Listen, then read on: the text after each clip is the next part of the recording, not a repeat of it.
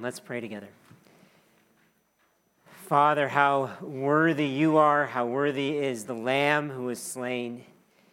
And as we come to declare your praise together as your people today, we pray that you would truly be blessed and honored and glorified in what you hear and see in us. Lord, we pray as we come to your word that you would speak to us by the power of your Spirit, guide us into your truth, and help us become more like your Son. We pray in Jesus' name. Amen. You may be seated.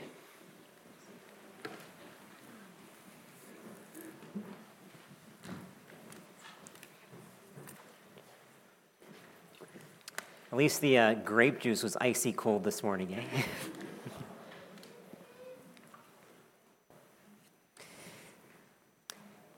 People sure can be hard to get along with, can't they? The struggle is real.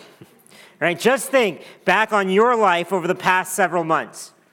How often did you disagree with, get angry at, or fight with someone else? Right? From anything from them posting something online that just made you sigh and shake your head to full out screaming matches that led to a broken relationship and everything in between. Other people can be so difficult. And let's be honest, sometimes it can seem like Christians are the worst at this. There are far too many church splits, new denominations, hostile business meetings, and Christian social media spats out there. But even personal relationships between believers can be so hard to maintain we, because we come from such different, diverse places in life, and we're thrown together with, with differing backgrounds and mindsets and opinions and positions and convictions. So, dealing with fellow believers can be stressful. It can be worrisome or difficult. It can be tedious, even heartbreaking.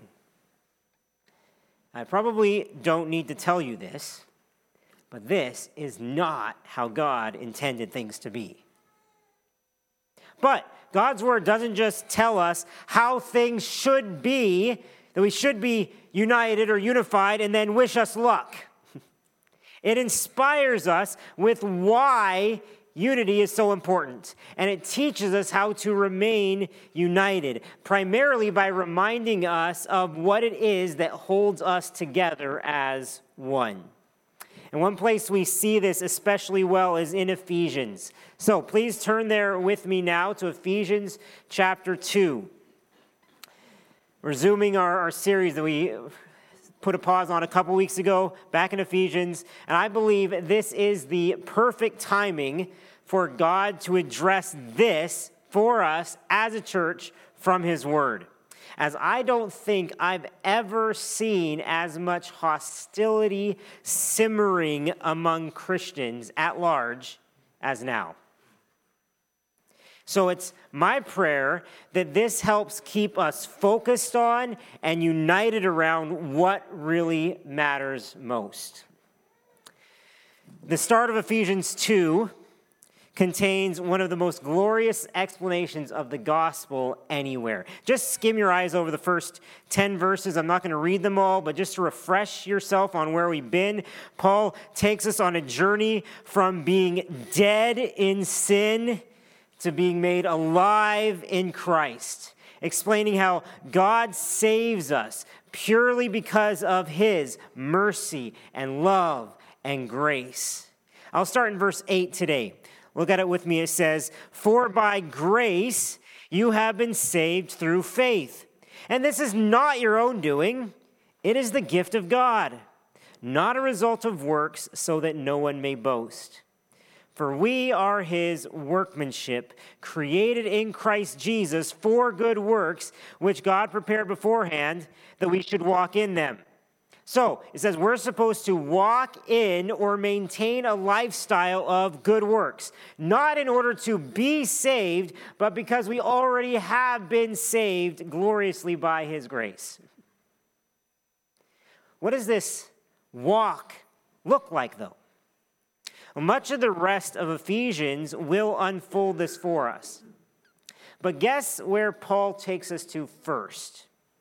Both here in chapter 2, as well again in chapter 4. Our unity, our oneness in Christ. See, our unity as a church is a massive testament to the power of the gospel, as well as a huge test as to how well we are applying the gospel to our lives. To show this, Paul starts out in verses 11 and 12 by again emphasizing where we have come from. As if the, the picture at the beginning of chapter 2 of us being dead in sin wasn't bad enough. There's more. But there in the beginning, Paul showed how the entire human race came from the same sinful state. Now he talks about how we also come from drastically different backgrounds. So we have the same state, but different backgrounds. As he, a Jew, speaks to his primary audience, non Jewish Gentile believers, who I would guess comprise about 99% of the hearers of this message today. Look at verse 11. It says, Therefore remember that at one time you Gentiles in the flesh, called the uncircumcision by what is called the circumcision, which is made in the flesh by hands, remember that you were at that time separated from Christ, alienated from the commonwealth of Israel, and strangers to the covenants of promise, having no hope and without God in the world. That's not good. But here's the good news. Verse 13, but now in Christ Jesus, you who once were far off have been brought near by the blood of Christ. Here's the point, all right? Christ makes us one no matter how far we come from. All right, Christ makes his people, us, one people, no matter how far away we come from. The command here in these verses is to remember. Remember, remember where you came from because it's so easy to forget. Because it's so easy to take it for granted. Remember, therefore, remember that at one time, you Gentiles in the flesh, that Gentiles by birth, which is most of us, foreignness is part of our very nature. You Gentiles in the flesh, called the uncircumcision by what is called the circumcision, which is made in the flesh by hands. What's all this about circumcision? Sounds confusing, maybe a bit awkward. But it wasn't awkward back then. In fact, this was a flashpoint of controversy. People love to argue about this. See, circumcision for Jews was the physical sign of their covenant with God. Meanwhile, Gentiles were largely not circumcised, which meant they were outsiders. It appears as though uncircumcision, like he says here, the uncircumcision, became a bit of an insult, an epithet. If you remember the story of David and Goliath, think of David asking, Who is this uncircumcised Philistine? like, how dare we let him, of all people, defy our God? And so Paul reminds Gentile believers that they were once excluded and maligned. Although he does get one little dig in at this offensive perspective from the Jews. He says, this was, they are the, uh, the circumcision which is made in the flesh by hands. In other words, the Jews excluded you based on your physical traits, even though their own identifying mark was a physical trait as well. There's hypocrisy here. But anyway, the division between Jews and Gentiles was very obvious and quite hostile. Some Jewish rabbis even taught that God only created the Gentiles to fuel the fires of hell. Paul was like, Ephesian believers, you were born into that kind of derision and reproach. But that's just the start here. That's how Gentiles were seen, not how they really were. But what they really were, we're going to find, wasn't in fact much better at all. In verse 12, Paul lists out five you could call deficiencies or disadvantages the Gentiles had before Christ. First of all, it says, Remember that you were at that time separated from Christ.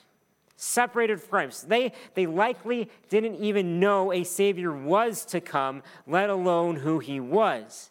As one commentator puts it, they had no thought or hope of a Messiah or a Christ. Which means, how would they ever be freed or saved from their moral filth or guilt or shame? They had to make stuff up. Right? Huge source of the idolatry in the world. They would cry out to gods who would never hear them, waiting for a deliverance that would never come. Second, says they were separated from Christ, alienated from the commonwealth of Israel. In other words, they were excluded from citizenship. In Romans 9, Paul says Israel was given many incredible blessings and advantages the adoption, glory, covenants, the law, the worship, promises, patriarchs, and the Christ. To be alienated from Israel meant to be alienated from all of that. I mean, many of you have been immigrants at some point in your life. I have as well. We have lived or are living in a different country than our homeland as aliens. So many of you remember what it's like to live as immigrants. Eh, everything seems different. You don't know many people, if anyone. You're isolated from your family, lonely. Maybe you don't speak the language. Your, your legal status may be up in the air, so your future is uncertain. You might feel vulnerable, fearful, insecure. And this is, Paul is saying, this is how we all start out spiritually. Everyone. We are not native citizens of God's kingdom. We're not naturally God's people. We're vulnerable, foreigners, aliens.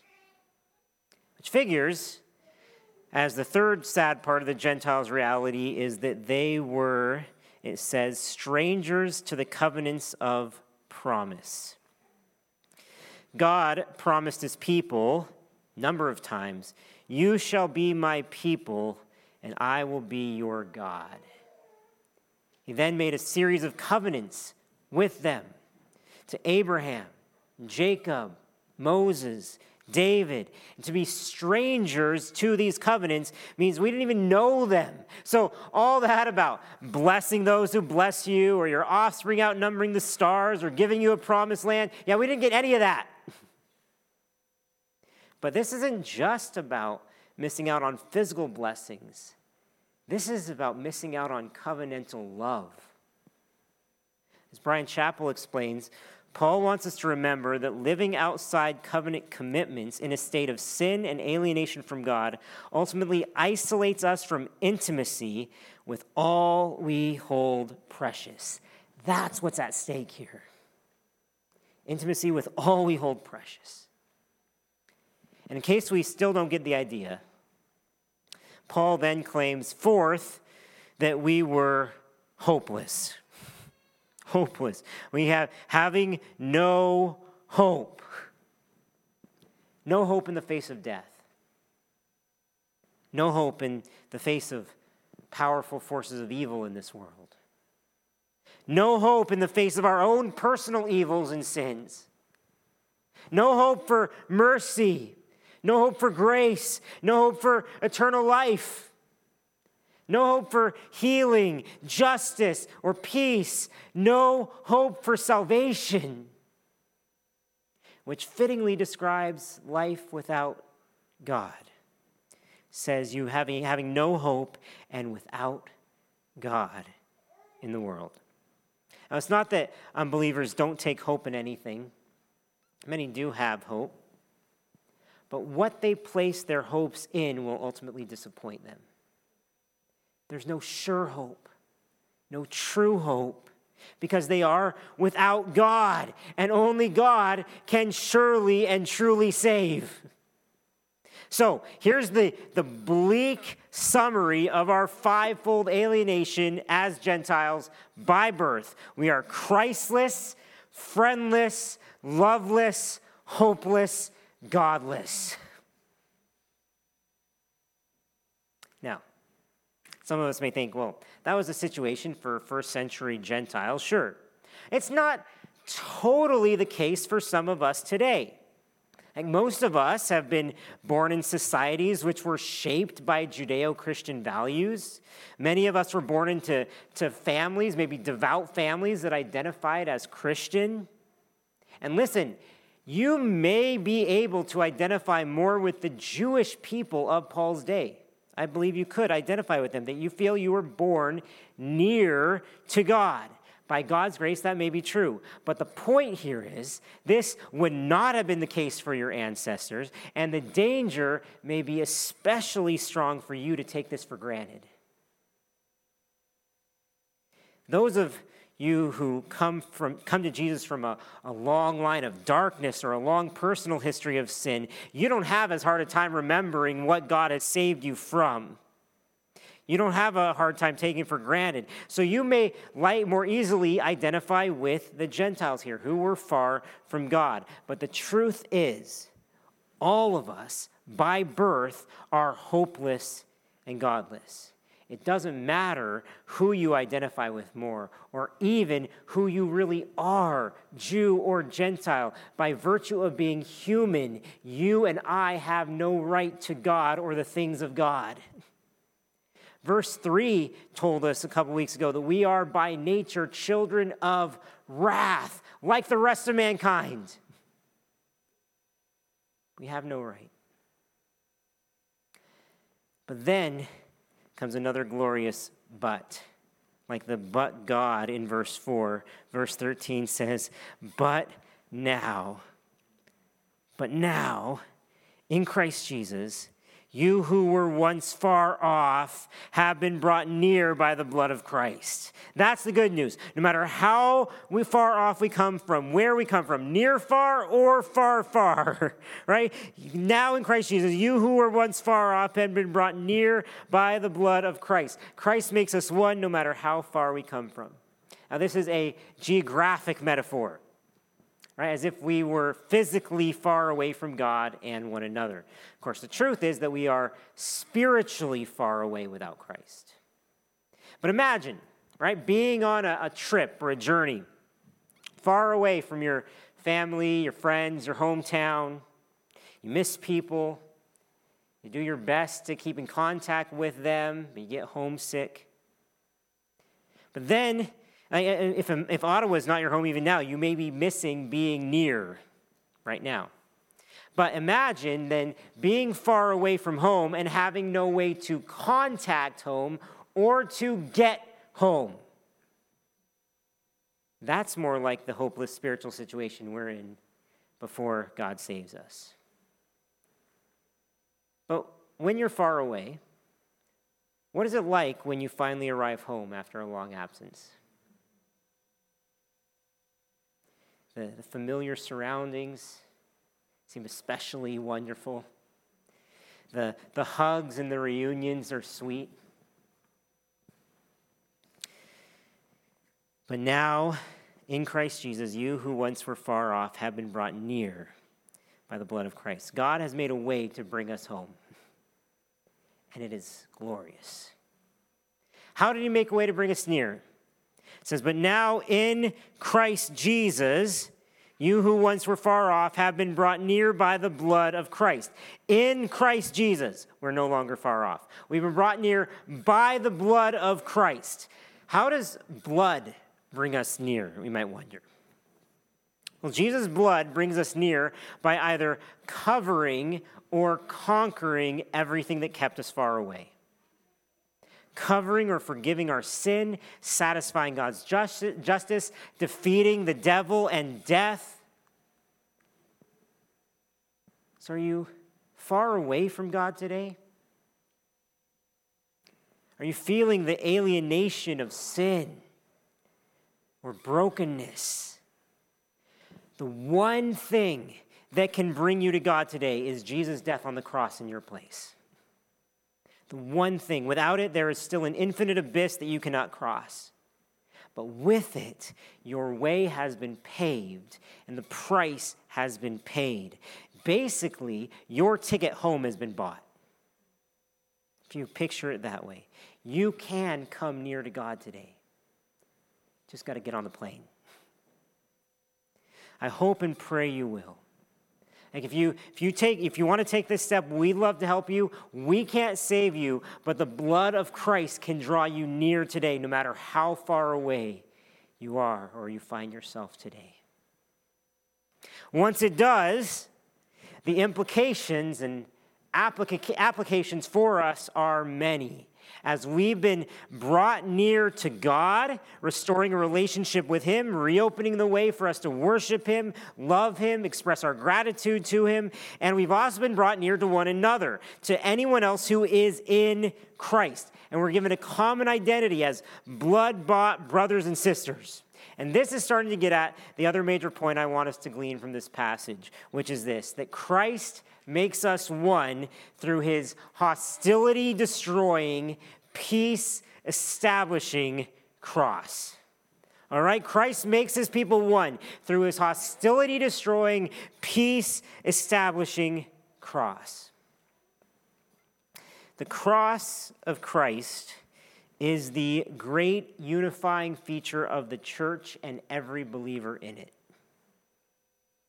It says here, but now in Christ Jesus, you who once were far off have been brought near by the blood of Christ. And look at verse 14. For he himself is our peace, who has made us both one. He has made us one. He's united us. If I were to ask, what unites people as Canadians? I'm sure I get a variety of responses from you. Cold weather. I'm not joking. When I heard that there was not going to be a heat in the building today, I said, Oh, we'll survive. Just bundle up. We're Canadians. it's the most Canadian service we've had, I think. Is it, does that unite us? Cold weather, snow. I mean, we can't feel our extremities. Hockey, maple syrup, friendly and peaceful living. This is actually a hard question if you think about it, right? As, as not all of Canada is frigid, not all Canadians love hockey or syrup. Not even every Canadian is friendly, believe it or not. any common identity that holds us together is actually fairly tenuous, frail. But what unites us as Christians? It's an easier answer, right? Jesus. His blood and his cross hold us together. Every believer in Jesus has been washed, forgiven, and transformed by the cross. Every believer, Jews and Gentiles, have been brought together by Christ's blood. And far more than that, young and old, rich and poor, men and women, able bodied, disabled, intelligent, unintelligent, educated, uneducated, all of these are brought together in Christ. People of every race, ethnicity, nation, language have been made one in Christ. He has made us one. This passage will go on to say that He has made peace He's made peace. This isn't just some trivial or fragile peace that has been, that has been made between us. It says, He Himself is our peace who has made us both one. This is Jesus' established peace between God and people and between people and people. But even more strongly than that, it says, He Himself is our peace. In other words, he is the embodiment and personification and incarnation of peace. Shalom, which is more than just absence of strife, it's a wholeness, well being. So Jesus gives the peace that allows a believer going through a really rough season to still say, despite their circumstances, it's well with my soul. Jesus gives the peace that allows believers who are at odds with each other to, to put aside their offenses and lovingly pursue reconciliation. Jesus gives the peace that will eventually bring full shalom to the earth, peace on earth. Really, the church is meant to serve as a foretaste of that day. And despite how difficult it can seem at times, this peace is very possible between us now. Essentially, Jesus has broken down the barriers that prevent us from coming together. For the Jews and Gentiles of his day, what was it that kept them most apart? It was the law. Mosaic law. Look at verse 14 again. It says, For he himself is our peace, who has made us both one, and has broken down in his flesh, that is, in his body or in his death, He's broken down in his flesh the dividing wall of hostility by abolishing the law of commandments expressed in ordinances, that he might create in himself one new man in place of the two, so making peace. Now, we don't know for certain what Paul means by the dividing wall of hostility. It's very possible that this refers, though, to the actual barrier wall in the Jewish temple where, which it separated the court of the Gentiles from the rest of the temple. Gentiles could only come into this court, nothing else. This wall visually demonstrated the Gentiles' exclusion and separation from Jews. There's even inscriptions on the wall that can be seen in museums to this day that warn Gentiles to not go any further on pain of death. This wall really symbolized how the, the law as a whole kept non Jews at a distance. This is why verse 15 talks about Christ abolishing the law. Now, we know from Matthew 5, Jesus didn't come to get rid of the law, but to fulfill it. But having fulfilled the law, all barriers that the law set up between people were destroyed as well. Christ forever removed all condemnation that the law convicts us of. So now the law can't keep us from God either if we're in Christ. Perhaps the best way to, to put it is that Christ abolished the covenant of the law and replaced it with a new covenant, one for all people. As it says, that he might create in himself one new man in place of the two, so making peace. When it says he created in himself one new man, it's saying he created a new kind of human. We used to be two. Two kinds of people, as Jews and Gentiles, two groups, two races. But now we're one united as a, a new race, one new man in place of the two. As I studied for this sermon, I read a story about an Australian bus driver who tells of driving a school bus that carried both white and indigenous children in, in, Australia. And you know probably some of the hostility that exists there. And one day he got fed up with all the, the racial bickering on the bus. So he pulled the bus over and he asked the white kids on the bus, What color are you? And they said, White. But he replied, No, you're green. On my bus, anyone who rides my bus is green. He then repeated the question for the other children who said they were black, but he corrected them as well. Said, No, you're green if you're on this bus. Seemed to quiet them down a bit, so he pulls back onto the road but shortly after, he heard someone at the back announce, All right, light green on this side of the bus, dark green on this side.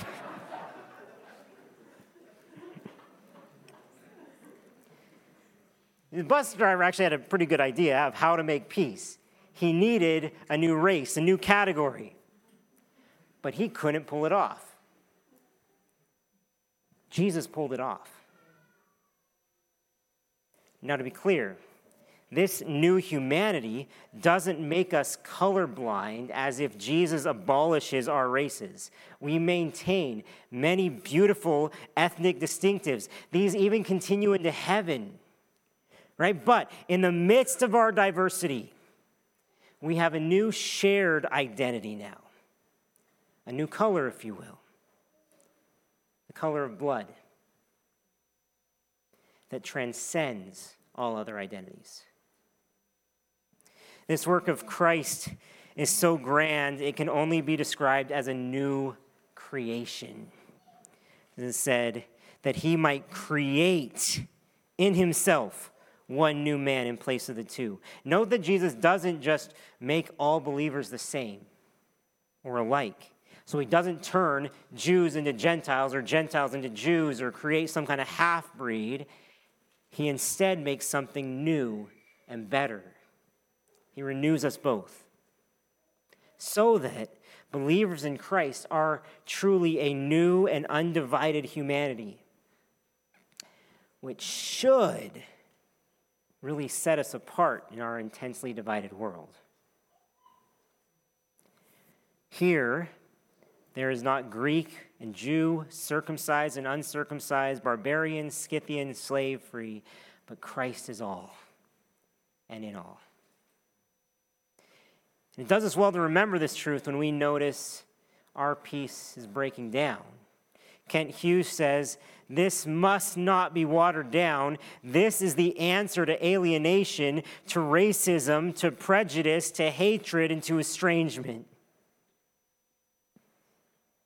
Whatever the, the wall of hostility referred to exactly, the point is, it's gone now. And Jesus broke it down. Not literally at the temple, but in his flesh, in his body, on the cross. Paul uses graphic words here. Jesus didn't just dig a hole in the wall for us to crawl through. He broke down, he destroyed the barriers, he tore down the wall, he ripped it apart. Verse 16 goes on to say, He killed the hostility. Look at it that he might in he might create in himself one new man in place of the two so making peace. Verse 16 and might reconcile us both to god in one body through the cross thereby killing the hostility. So he put hostility to death by dying. Armitage robinson says christ in his death was slain but the slain was a slayer too if you can come to a place of recognizing that your hostility was killed on the cross, that Jesus died a brutal, bloody death to pay for your strife, your fighting, your anger, your hurts. And then, if you can come to a place of recognizing that the other person that you're in conflict with is someone that Jesus died for. The path to reconciliation becomes much more conceivable and viable. He might reconcile us both to God in one body through the cross, thereby killing the hostility. The gospel is what brings us together, and the gospel is what should hold us together. There is no other unifying force like it in the world.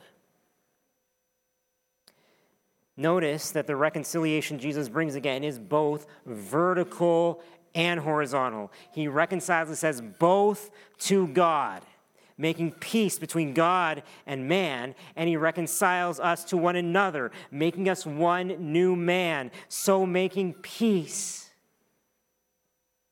Verse 17 says, And he came and preached peace to you who were far off, and peace to those who were near. Gentiles were far off, Jews were near, but both of them needed Jesus. So, no matter if you are far off or near, hear Jesus preaching peace to you today. Believers are all in the same boat now. A glorious, freed, redeemed, renewed boat. Verse 18 For through him we both have access in one spirit to the Father. Now, this verse doesn't just mean that we all have individual access to God, but we both means that we have access together to come before God. We stand together as one people in God's presence with no divisions in Christ. in some sense, our experience as, of our reconciliation to God is incomplete until we get this. All Christians, no matter who they are, have the Holy Spirit living inside of them now. All Christians, no matter how difficult they may be, have direct access to God. Be careful who you pick a fight with. All Christians, no matter their offenses, have their sins washed away, washed clean by Jesus' blood. All Christians, no matter their differences from you, are united to you now. And so we come together before God, and we dare not hold to any of our divisions. Each one of us has peace with God through our Lord Jesus Christ. Thus, how could we ever withhold peace from one another in our Lord Jesus Christ? I know it doesn't always feel this way. Making peace or keeping peace can seem unattainable. But that's why this is here. Because we need to be reminded of what is objectively true. Much like we need to be reminded how even when we sin, we're still faithful saints in Christ. Or how that even when we feel low, we've been raised to heavenly glory in Christ.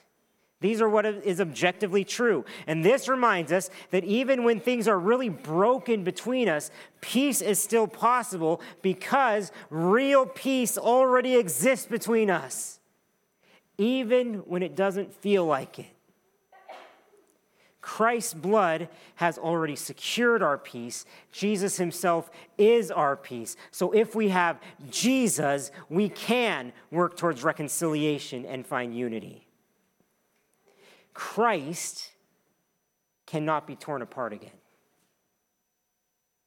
So if we are in Christ, nothing can tear us apart forever. So, let's get practical. All right, how do we live out the peace of the gospel today? Well, let's first identify where are our walls of hostility today? What's keeping us apart? Some of us need to start first and foremost in our homes. Our homes with our families, where there may be clear hostility. Because the, the closest believers to you may be your spouse or your kids or your parents, or your siblings, your extended family. Some of you may have given up on there ever being shalom in your household again or in your family. Today is the day to take hope back. You no longer have no hope, you have Jesus. and today is the day to start taking practical, sacrificial, humble steps toward peace. Maybe by identifying anywhere you were wrong, owning up to it, asking for forgiveness. Some of you have had really hurtful or broken relationships within the church. Someone has wounded you, or you've wounded them, Likely the pain goes both ways. Someone needs, needs to take the first step towards reconciliation. Let it be you. Let it be you. Make the call. Take the trip. Pull them aside after church. Can we talk? Romans 14 19 commands us, commands let us pursue what makes for peace and for mutual upbuilding. What would it mean for you to honestly pursue these things? To go after them, run after them. Let us pursue what makes for peace. Last year, we looked at this passage and considered what it had to say about racial reconciliation. And it is one of the, the best, most practical passages to help us wade through those waters. I would commend those sermons to you. It was in November. You can find them on our website or on podcasts. But God has brought us together as a beautifully diverse church in almost every sense. But there will be times that our different ethnic backgrounds will clash, or times when we hurt or offend each other, intentionally or unintentionally. Whether we're black or white, Canadian or First Nations, Asian, African, Arab, whatever, our relationships can be fraught with hard histories, hatred, and hostilities. Like, name your culture, and it's likely there is someone that you were raised to not like. But Christians should be able to show the watching world a different way, a better way like it said. But now in Christ Jesus, you who were once far off have been brought near by the blood of Christ. For he himself is our peace, who has made us both one and has broken down in his flesh the dividing wall of hostility. All forms of hostility ought to be banished within the church of Jesus Christ. As Kent Hughes comments, the church has an immense responsibility to be a pocket of reconciliation and shalom in an alienated world. Reconciliation is essential to worship, alienation gives the lie to what the church is all about. Now, there's still, of course, a lot of hard work that needs to be done in these areas work of listening, understanding, repenting, forgiving, and reconciling. But let's commit to doing the work. After all, we were remade, recreated to walk in good works. So let's commit to that. And finally, let's talk about COVID. About to step on some toes. But actually, I really do first want to commend you as my church family in this area. Because I'm proud of how our church has handled disagreements overall. I really am. So keep it up. Good job. Okay? At the same time, I feel the need to caution us and warn us of the dangers here. Because I know that there are a lot of disagreements about COVID under the surface. There are people in our church family who are all over the map to all extremes. Some are super cautious, some not at all. Like there are anti maskers and triple masks, maskers and everything in between. Oh, do you guys know that they've developed vaccines for COVID?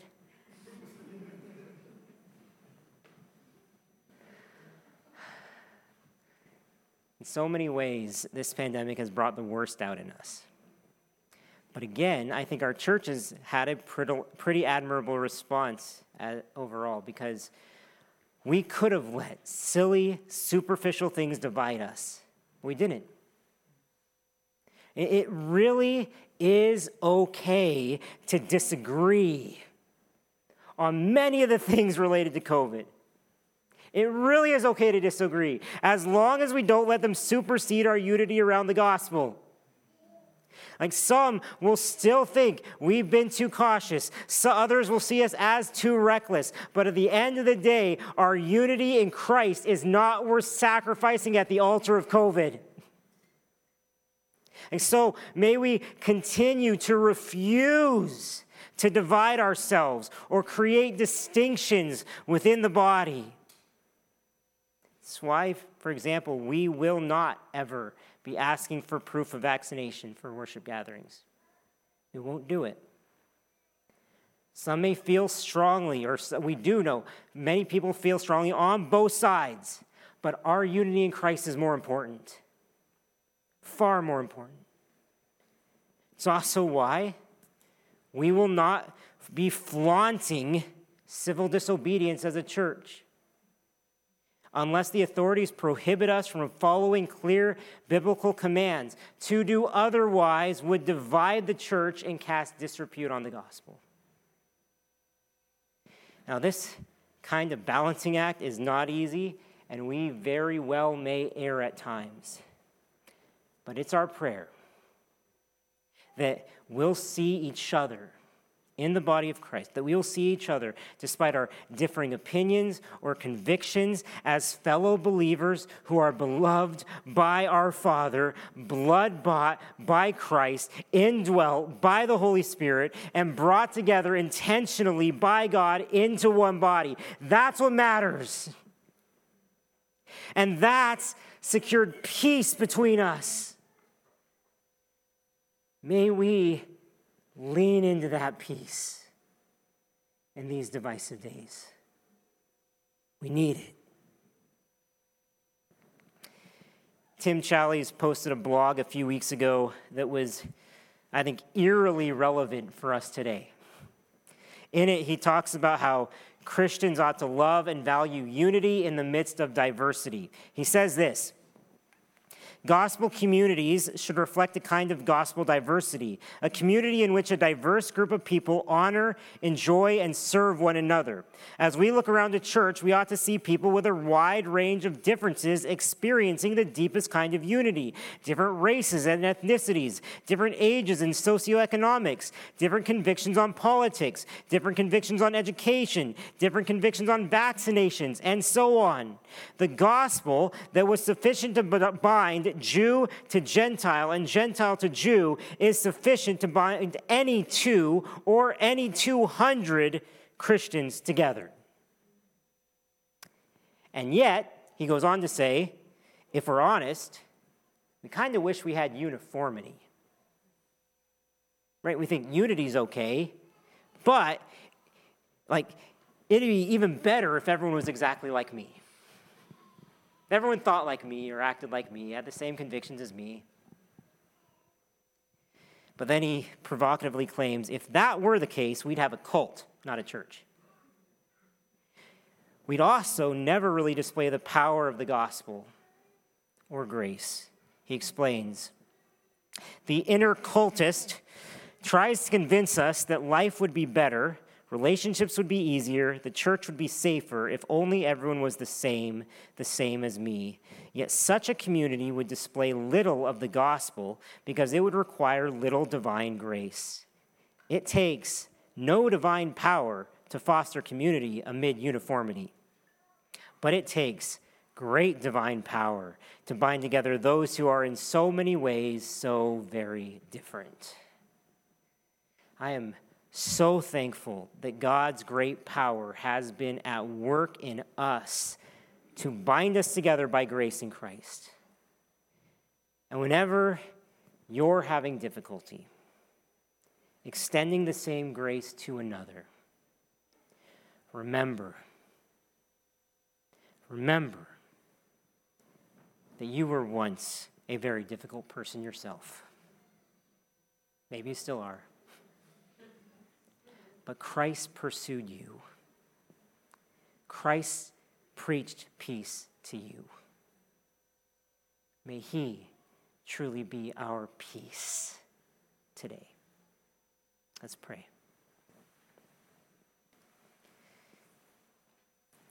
Heavenly Father, we need you. You see our world around us. You see the ways it tries to pull us apart to divide us, to destroy your church. And God, we thank you that we have the power of the Holy Spirit living inside of us that has bound us together.